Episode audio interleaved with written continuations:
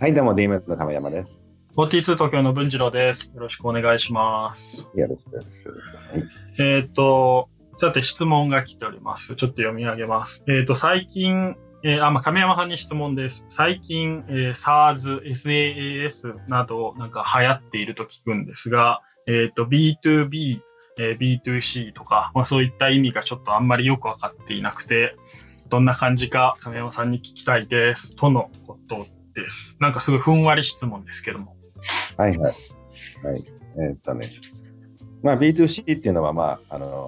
一般のユーザー向けのサービスだよね。ヤフーとか楽天とか、メルカリとか。まあ B2B っていうのはベースと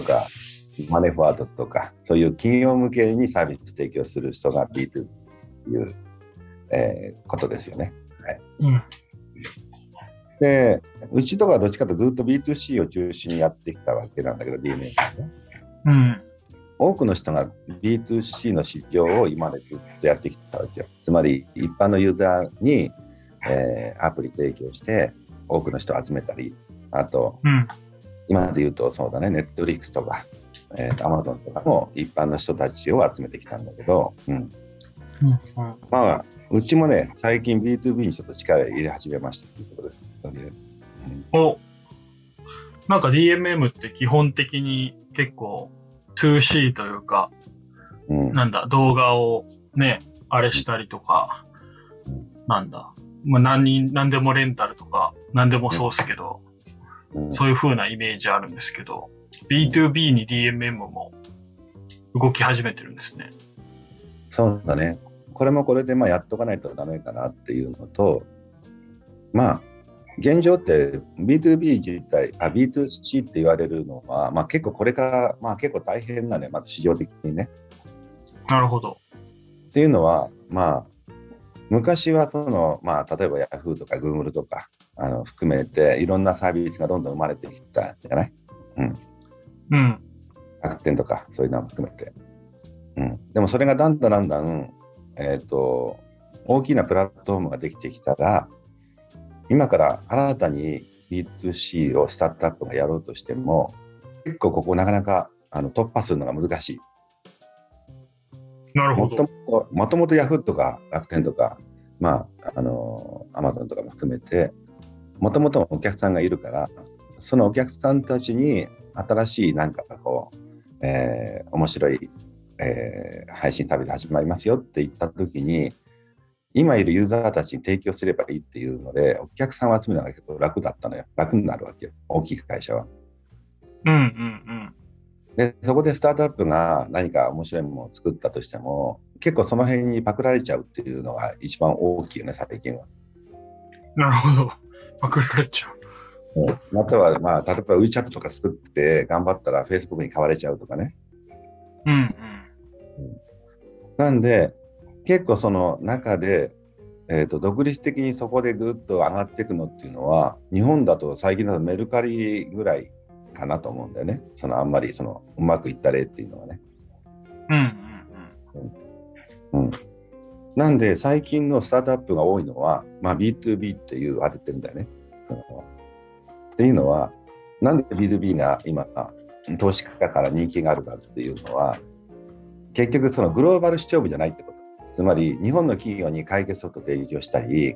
新しいものを提供しても、結構その日本の独自性があったりするじゃない、会社の。で、うん、各会社に営業で売り込んだりとかしてるサービスもあるわけよ。なるほどなるほど。そういうのっていうのは海外から見るとそこの部分のために日本用にわざわざ作り直したり営業マン雇って広げたりっていうのは結構大変なんで、結構海外との戦いをしなくて済むっていうのがある。そっか。例えばまあその最たる例が日本語とかそういうことですね。うん、日本語とかっていうのは確かにあるけど、例えば Facebook だったらほら日本語に変えたりとかしたわけじゃない。うんうんうん。だから Facebook は日本でも使えたり、うん、まあ確かにそう。でも、うん、そうそう。だからもともと Mixi とかあったじゃん昔。うん。あれですね、お友達とか SNS、うん、そうそう。で日本でミクシーが1位になってた頃に Facebook が来たら食われちゃった。うんうん、確かに、うん、っていう感じで。ツイッターもそうですもんね。確かに。そうそうそう。だから、そういったので、日本独自で作ってもグローバルで勝てないと結局負けちゃうみたいなことが起きるので、よく。うん。それに比べたら、会計ソフトみたいなものだと、向こうのアメリカの会計ソフトをこっち持ってきても、なかなか簡単に使いにくかったりしたりするのが多いわけよ。確かに、その法律とかが違うわけですもんね。召集感とかが違うみたいな。うん。し、あと会社とかの営業とかのいろんなやり取りとかチューニングとかいろんなこともしなきゃいけないということもあるからね。うん。うんうん。なんで、今はスタートアップ業界の中でも BtoB の方のビジネスモデルを出したスタートアップの方に結構、みんな投資をしたがるのが多いね。はい。うん、なるほどな。そう、じゃあ、この質問者の人たちはなんかそういうのを虎視眈々と狙ってるってよりかは、どっちかってあれか、まあ、トレンドっぽいから何なんだろうって思ってるけど、じゃあ今日本の IT とかはそっちの BtoB に向かって走っているわけですね。そうだね。まあどっちかというと走らざるを得なかった。本当にみんなやりたいんだけど B2C はね、うん、うんうんでもこっちの方が勝ちやすいってことになった。なるほど。じゃあ憧れの B2C になっちゃったわけですね。ね、そうそう。なんかなかなかちょっと昔のなんていうかな、手が届きにくくなった B2C みたいになってるんだね。なるほど。まあ、亀山さんも DMM でさっき言ってた DMM でも B2B をやり始めたとか言ってるからには、なんかちょっとお金の匂いがプンプンする。そうだね。まあ何がいいかっていうと B2C って新しくやるとなんていうかな、結構外れるのが多いって言ったら変だけど、うんうん、例えば俺がメタバースやろうかとか言ったらそうじゃない B2C の、うんうん、でもこの辺っていうのはその想像力が必要だし、それが検証してみてある程度うまくいくかどうかっていうのが、まあ、結構ギャンブル的な要素が強いんだよね。うんうんうん。どう市場に受け入れられるか分かりにくいとか当たりにくいってことなんですね。そうそう。例えばクラブハウスとかがこれいけるなと思ったけど、なんか途中であんまり人気なくなったりすることもあるじゃない？うん、確かに。もう今やちょっと勢いないですもんね、前ほどの。うん、ビジネスって基本的に言うと想像して、これいけるんじゃないかってで実験してみて、最後結果検証したら結果が出るって感じなんだけど、うん、それを当てるのがすごく大変今。なるほどな。それに比べて B2B っていうのは企業に対してサービス提供するじゃない。例えばクラウドで、うちらが今始めた LINE のチャットボットとかだけど、これを使うと便利ですよって使うと、何人かまあ10社か100社かなんか売ってみたら、これ便利だね、使いやすいよ、今後も使うよって言ってもらうと毎月お金が入ってくるので、ある意味そこから大きくしやすいの、徐々に。なんでどっちも一応まあ想像して検証して結果見るんだけど、その時にその結構想像がしやすいってことかな、その未来が。なるほど。そっかそっか。なるほど。じゃあなんかもう一個質問で今普通に気になったんですけど、なんで今までそんなに今まで B2B って結構やってたんですか？ DMM というか亀山さんとしては。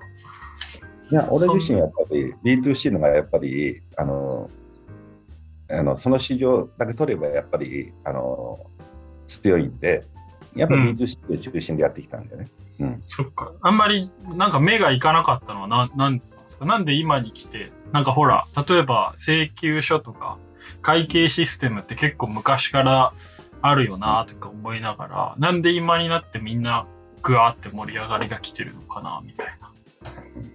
な。やっぱり B2C の方が当たるとでかいからみんな夢があって。だからゲームで当たったら世界取れますとか。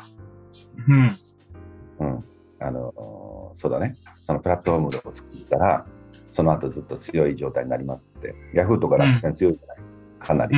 確かに確かに、そうか。じゃあ、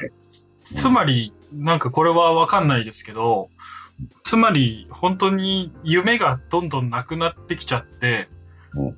B2C を狙う人がどんどん少なくなって、その人たちが B2B に動いたから、B2B が盛り上がってるみたいに見えてるってことなんですか？うん、それはあるかなとも一員として。何もみんな B2C に狙ってたから難しいや、B2B 行こうみたいな。なるほど、そっか。なんかじゃあちょっと、まあもちろん他の要因もあるかもしれないけど、うん、まあ例えばソフトウェアが作りやすくなったとかわかんない。みんながデジタルに乗ってきたとかそういうのもあるのかもしれないけど、もしかしたらそういうこう寂しい要因であるかもしれないってことなんですね。日本が B2B で動いてるってのは、そうスタートアップの立場がちょっと寂しい要因は一つあるんだよね。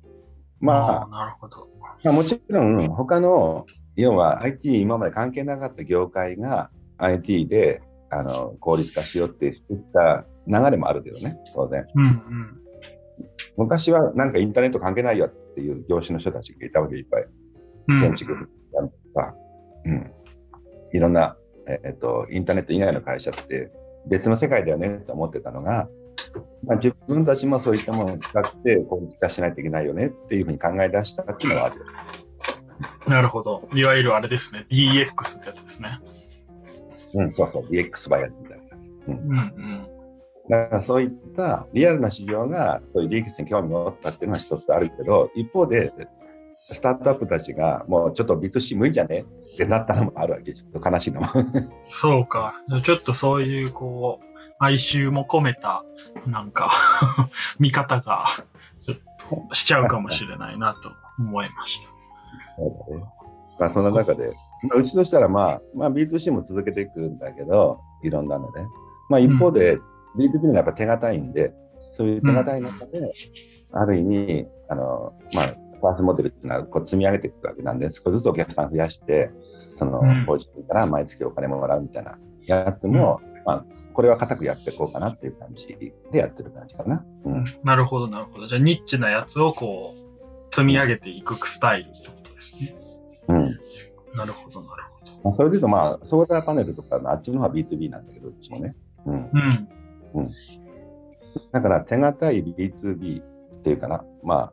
うん、をやりながらそこで出た利益で新たに B2C の方で、うん、例えばその動画配信にもっと力入れるとか、うん、メタファーストをトライしてみるとかね、うん、そういったこの先大丈夫かなこれでもやっとかないと、やっといったらうまくいくかもなみたいな両方を、B2C のギャンブル性が高いかな。で B2B はコツコツとこう積み上げていく感じになるからそうか、だからちょっとそうですね、うん、日本からこうメルカリに次ぐね、グローバルに行く B2C が出てきたらなんか嬉しいなと思いつつ、じゃあこれからちょっと手堅くやっていく人はそういうガラパゴス的な、なんだろう、グローバルから攻められにくいなんかニッチなサービスとか、それこそ会社に卸すサービスとかを作るといいかもなみたいなアドバイスで